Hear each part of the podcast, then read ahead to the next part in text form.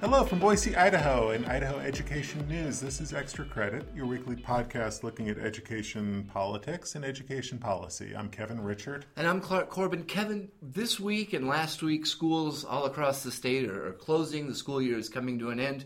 But I want to go back to the wild winter that we all had. A number of school districts. Because who would want to forget winter, right? Yeah, just as we're about to start having fun and be outside. But yeah, a number of school districts missed 10, 11 days of school because of these severe winter storms that we had. You and our data analyst, Randy Schrader, had a chance to look at how much school was missed and then look at how districts responded or not.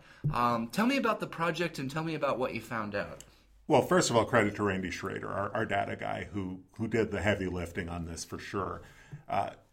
He surveyed school districts and charter schools across the state and asked two simple questions. How many days did schools lose to this year? We didn't say to winter, but obviously that was the impetus for the project. How many days did you have to call off? And how many days did you make up? Got a pretty good response. Got a majority, a clear majority of districts and charters from across the state did participate. The numbers are pretty surprising. What we found was that about a quarter of the lost days were made up, only about a quarter. And what we heard from a lot of school districts was a couple of things, a couple of takeaways. Many said that what they wound up doing was lengthening the school day here and there, adding a few minutes here and there, which does add up and does help make up some lost time in the classroom. What we heard from a lot of schools and a lot of school districts was that there was little need for them to add any days or extend much time in the calendar because their schedule already greatly exceeded the minimum hours required under state law, the minimum instruction hours under state law. And that's really important. We should probably touch on that as we talk here. A big takeaway for me was that it was very unpopular and not very common for schools to extend the school year much beyond the planned closing date. I mean, if you're planning to close for the year at or around Memorial Day weekend, most districts seem to want to stay on that schedule and stay on that calendar for a lot of reasons, and those are reasons that really have very little to do with student performance. Yeah, now tell me about, I want to take a closer look at, I believe, the Weiser School District. Mm-hmm. If I remember, They were one of the ones hardest hit with the winter storms, and you had a chance to talk to the superintendent out in Weiser. What was Weiser's experience, and what did they end up doing? Well, Weiser's experience, they were right in the path of these storms. I mean, they were closed for 11 school days this year. Heavy snow, tons of snow on the roof that they had to remove by crane, by folks climbing up onto the roofs with shovels. I mean, it was a mess. The district wound up replacing several days on the calendar, but they didn't replace every day on the calendar. And the superintendent, Will Overgaard, I talked to him the other day, and he said that the decision was made fairly early that they were not going to try to replace day for day. They weren't going to try to do one for one. And they wanted to try to keep the end of the school year intact. Seniors were going to graduate on May 21st, as was planned all along. The last day of school was going to be May 25th, before the Memorial Day weekend. They wanted to stick to that schedule. There was really not much thought about extending the school year past Memorial Day weekend into June. And Weiser's not unique there. The Nampa School District, I talked to the assistant superintendent at some length. When Nampa started to look at their options as they lost a bunch of days to the storms, there was not a lot of sentiment in that community for extending the school year. And it comes from a variety of sources. The pushback comes from a variety of sources. You've got parents saying, hey, wait a minute, we've got vacation plans, we've got plane tickets, and so on and so forth. We are that would be a problem. If you extend the school year, that's a problem for us. And they also heard from teachers and the teachers union saying, teachers have plans too. And sometimes those plans are a summer job to help make ends meet. Sometimes those plans are going back to school and getting some added credits, which a lot of teachers have to do in the summer. So there was not a lot of appetite in that community for extending the school year. So that's what we found. was, a lot of these dates were not made up. And the bottom line is that made for a shorter school year, that made for less time in the classroom, less interaction between teachers and students. And, when I talked to Will Overgaard in the Weiser District, he said our test scores are not where we would want them to be. And he believes that the shorter year had a factor in that. Yeah. Now let's talk a little bit about the legal framework here, Kevin, why this matters, because this isn't arbitrary. You can't just start the school year and end it whenever you want. There are minimum hour requirements that schools have to reach, and the threshold is different whether you're a high school. But tell me a little bit about the legal context and what is required of schools in Idaho. Right. The whole math revolves around instruction hours. It really doesn't revolve around school days, but it does revolve around the hours, and it varies greatly, as you mentioned. For kindergartners who go part-time, the requirement is 450 hours in the classroom. For high schoolers, that number goes up to 990 hours. What we heard over and over as we got survey responses was school districts saying, look, we're well over those state requirements. We're well over that minimum. So when it came down to doing the math and figuring out how much time we really had to make up, many districts and many charters came to the conclusion that they really didn't have to make up that much to meet the state's minimum. And that's true. The state's minimum is, it's the governing rule here. It's what the districts have to comply with. It's what the charters have to comply with. But as I looked at it, Idaho's minimum, this 450 for kindergartners up to 990 hours for high school seniors, it's relatively low. Not every state uses an hour requirement. Some use school days as the requirement. But among the states that use an hourly threshold, an hourly requirement, Idaho's numbers are fairly low compared to other states. So maybe it shouldn't be that terribly surprising that school districts and charters are already above that state minimum if that state minimum is fairly low to begin with. So that I think it was definitely a big factor in the equation as this winter unfolded and as the makeup process unfolded, because a lot of districts and charters determined that there was no legal need to go back and claw back and take some of those hours and get some of those days back.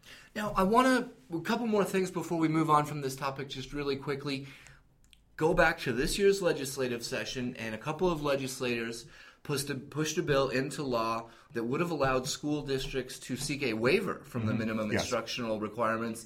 And this bill was passed with an emergency clause attached to it. They made a lot of noise in the State House about these schools were ravaged by these winter storms, and this law was needed to protect those schools. Now we have 115 public school districts in the state and 40-some charter schools. Do you have any idea how many of them availed themselves of that new law? Oh, I can round it up to zero. No district or charter used this law. And that kind of surprised me because, as you mentioned, a lot of momentum in the legislature about this, a lot of sense of urgency. You got school districts that are really up against it. We've got to give them some sort of leeway in case they can't reach these minimums. A lot of impetus to get this bill passed, and the bill passed with only one dissenting vote in the House, only one dissenting vote in the Senate. It was signed into law, but the timing really did not favor the use of this. And again, when I talked to Will Overgaard in Weiser, he talked about, look, we wanted to get this thing resolved. We wanted to have our calendar set as early as possible. Once we had a sense that the snow was starting to dissipate, and once we had a sense of what the rest of the year was going to look like. So they wanted to get something set. They didn't want to wait on the legislature, and that makes a lot of sense. This bill was signed into law by Governor Otter on April 6th. That was after the legislative session. It was one of the last actions the governor took after the legislature left town. April 6th is awfully late in the school year. You can hardly blame school administrators for wanting to get this calendar resolved.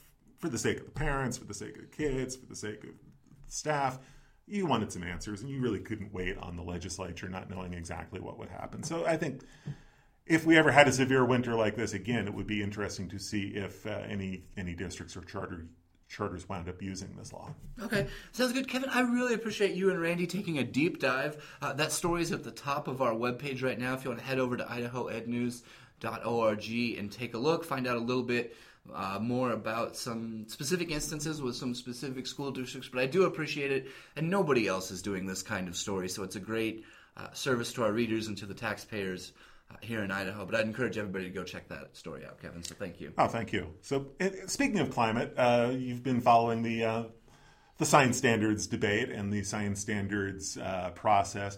Had a chance to talk to some legislators about the latest round of standards addressing climate change. What are you hearing from lawmakers at this stage of the game?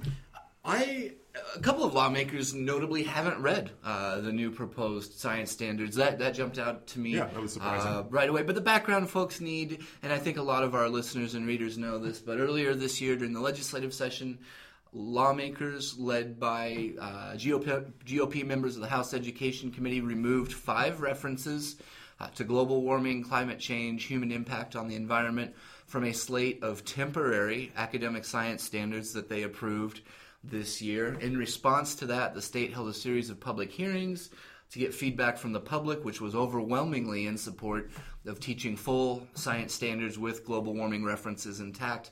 Following those public hearings in April, a committee composed largely of Idaho teachers and industry representatives came together in early May. They drafted 5 replacement standards that are intended to go back to the legislature in 2018. And what they did was they tried to preserve the science behind the standards while at the same time trying to come up with something that would meet with approval from the legislature. And so they changed references, in one case, references to rising global temperatures to simply changing climate. In another instance, they inserted language about how technology and humans can work together to perhaps mitigate some effects of climate change. So anyways, those are the 5 standards that are on the table now. And I guess the most interesting 2 conversations I had were on the opposite ends of the spectrum. Mm-hmm. One is a Republican named Ryan Kerby, sits on House Education. He's a retired school superintendent, and he voted to remove the references to climate change and global warming. I talked to him for an extended period of time this week, and he said he likes the new science standards. He said he didn't see any red flags with them. He says that they're inquiry-based, they're a little bit more neutral, and he likes it specifically that they don't spell out that human activity is largely responsible for the rise in global temperatures. He likes that they left that out and that they're essentially asking school children to use data and studies and graphs and come up with their own conclusions. But on the other end of the spectrum, I talked with Boise Democratic Rep. Alana Rubel. We mentioned this a little bit last week. Yes. She was the one that really pushed for that packed climate change hearing. It was an unofficial hearing, but it lured several hundred people to the State House in response to these science standards. And she said, you know what, I have the highest respect for the teachers on this committee, and if this is what we need to do to get global warming references into our science standards and into our classrooms, so be it. But she said what she really thinks is happening is this is partisan politics at play, and this is the Republican Party backing the committee of teachers into a corner and basically denying scientific consensus is the way that Representative Rubel pitched it. I tried for 2 weeks to speak with Representative Scott Syme. He's the Caldwell Republican that originally made the push. Scott Syme, the science guy. Scott Syme, science guy. From the session. Yeah. And Scott Syme, science guy, isn't talking. I tried to get a hold of him for 2 weeks. He emailed me back, and he said he was going to reserve his comments for the legislative session in 2018 when lawmakers go back and review these standards. So he's not tipping his hand at all. He's not making any promises at this point. And like I said, the chairs of the 2 education committees, Julie Van Orden and Dean Mortimer, said they have not yet read the standards. And Senator Mortimer in particular said he wanted to let the process play out before he got involved and started taking sides on these new proposed science standards. Ultimately, though, this is going to come down to the legislature. Yeah, that's the bottom line. 2018 legislature ought to decide on this. They'll have the final say, and we knew that was going to be the case no matter what, and that has to do with not just the 5 references to global warming. That has to do with all of our science standards because, and this is a little bit of a technicality, but they approved the science standards that they did approve this year on a temporary basis. So the bottom line is look for this to come up during the 2018 legislative session, another debate about this, and then they will take action on the science standards. So we've got a proposal in place. At least one of the prominent Republicans who voted against the old standards says he's more comfortable with these standards, but some folks aren't talking. A lot of folks obviously haven't read the standards, so we've still got a long ways to go. But yeah, look forward to the next legislative session to continue the debate on the science standards. I want to shift gears and talk a little bit about something that's taken up a lot of our time over the last month, and that's the situation with the superintendent hiring process out in the Nampa School District. It's the third largest Idaho school district, I believe, based on population. Kevin, the Nampa School District took a little bit of a do-over after hiring who they only identified as candidate A last month. They took a do-over this week, and you were out there. What happened, and what did you find out? Well, it really didn't take long. The Nampa School Board voted to rescind their earlier actions on the hiring of Paula Kellerer as the new superintendent, and rehired her, basically. They hired her by name. Which was the key distinction. In a board meeting Wednesday night. Took them less than 10 minutes to get through all of their business Wednesday night, and only took a couple of minutes to formally hire Kellerer as the superintendent. I think it's worthwhile now to kind of take a step back as to why we've been on this issue for the past couple of weeks and why we consider it important here at Idaho Education News. I think it goes without saying that a school superintendent is an extremely important position, not just in the school district, but in the community at large. I mean, you know, the role that a superintendent plays, there's no question as to its importance. So we want to make sure that when a hiring decision is made, a hiring process is undertaken, that it's done as openly and as transparently as possible. I think the Nampa District, they did some things that were very transparent in this process. They had a public process of interviewing finalists. They had community members involved in that interviewing process. When they narrowed it down to the 2 finalists, including Kellerer, they had a community meet and greet. That's all very transparent, and that's all incorporating the public in a very public process, a very important public decision. Our problem was with the process on May 9th after an executive session, which the board is allowed to do. They're sure. allowed to have a discussion of a potential hire in a closed executive session. Our issue was with the process afterwards, coming out into an open meeting, announcing the decision, the intent to hire a superintendent, but naming that superintendent only as candidate A, naming candidate A by name a day later and confirming 2 days later that Paula Kellerer was indeed candidate A all along. That process, we think, raises concerns as far as the open meeting law is concerned, and that's why we've pushed this issue. We've gone through the county prosecutor's office to make our case. The district has come back and said that they don't believe that they did anything illegal. During the brief meeting on Wednesday night, the chairman of the school board, Mike Fuller, took issue with some of the comments that we've made, some of the reporting that we've done on this issue. I might not get a Christmas card from him this year. He was not happy, and I understand that there's a difference of opinion here about whether this was a legal action back on May 9th. I understand that. I respect that. I think we all do here. This is a difference of opinion about an interpretation of law that really is kind of a legal gray area. You know, this is not clear in the law, and that's kind of one of the takeaways that I got as I looked at the letters back and forth between our attorney, the school district's attorney, and the deputy prosecutor who worked on the case. You can go into our story on Wednesday, the story from the meeting Wednesday night. We've got links to all of those letters. If you're interested in this process, and I think you should be interested. I think, you know, the transparency of this process is important. It is in the public interest. If you really want to take a deep dive into it, read the letters, see what we had to say, what our legal arguments were, what the district's legal arguments were, what interpretation we got from the prosecutor's office, which, you know, to my reading of it, I thought was a very even-handed interpretation of what the law said. I thought the prosecutor's office was, you know, was trying to be very conciliatory and trying to be very open to both sides of the argument. So anyway, check all of that out. It's all there at our website at idahoednews.org, and read it for yourself. For me, just really quickly, for me, it all comes back to the open meeting law, which says, and I'm greatly simplifying it here, but the public's business needs to be conducted openly and in public. And so why does that matter?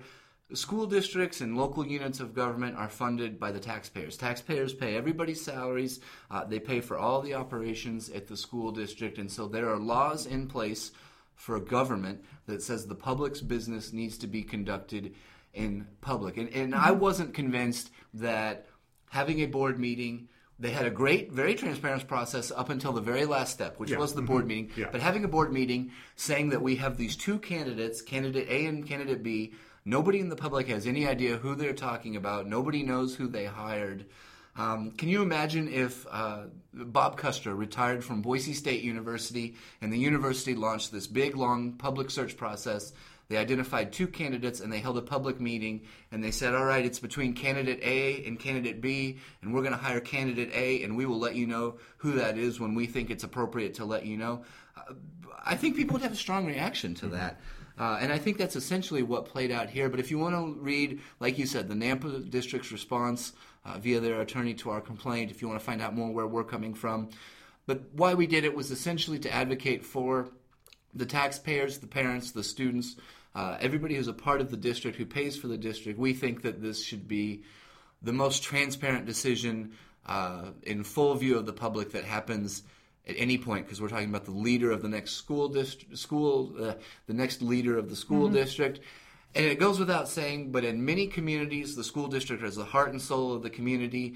The superintendent is essentially the CEO of the largest business, if you want to think of it in terms of a business, when you look at these school districts. And so that's why we thought it was important. It had nothing to do with the quality of the candidate. We don't care who they hire. We had no problem with them hiring Dr. Kellerer. It was all about, we thought the process should have been more open and transparent. That's where we were coming from. Right, and because this is a gray area in the law, if the media doesn't press the issue on nobody something else like will. This, nobody will. Yeah. So we felt like that was an important role. Yeah. Quickly, a couple of stories on our website that I found really interesting this week, looking at takes on the mastery-based approach to education. Andrew Reed has a good one from the Caldwell School District about a mastery-based approach to early reading in a school where reading scores were low. They've seen some improvement. Check that story out. Clark, you spent some time in Middleton looking at how mastery is changing the district's alternative high school. What did you find? This was a really fun one for me. I had a chance to go out, spend some time in Middleton. But we're talking about an alternative school here, the Atlas School in Middleton, and a teacher, the principal, and the superintendent are totally trying to transform this school and its whole identity. They've introduced mastery-based education, which again means that you don't move on from class and grade to grade by spending a year in your seat and not failing. You truly have to master the subject matter material, which means getting an A or a B in Middleton.